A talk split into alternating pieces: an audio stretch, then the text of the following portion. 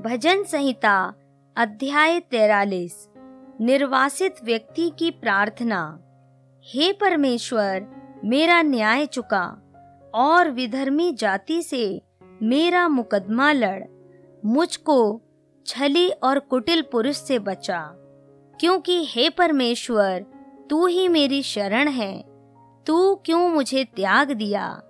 मैं शत्रु के अंधेर के मारे शोक का पहरावा पहने हुए क्यों फिरता रहूँ? अपने प्रकाश और अपनी सच्चाई को भेज वे मेरी अगुवाई करें।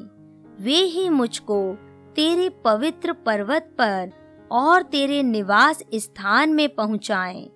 तब मैं परमेश्वर की वेदी के पास जाऊँगा, उस ईश्वर के पास जो मेरे अति आनंद का कुंड है।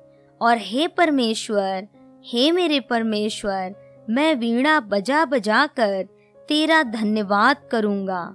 हे मेरे प्राण, तू क्यों गिरा जाता है?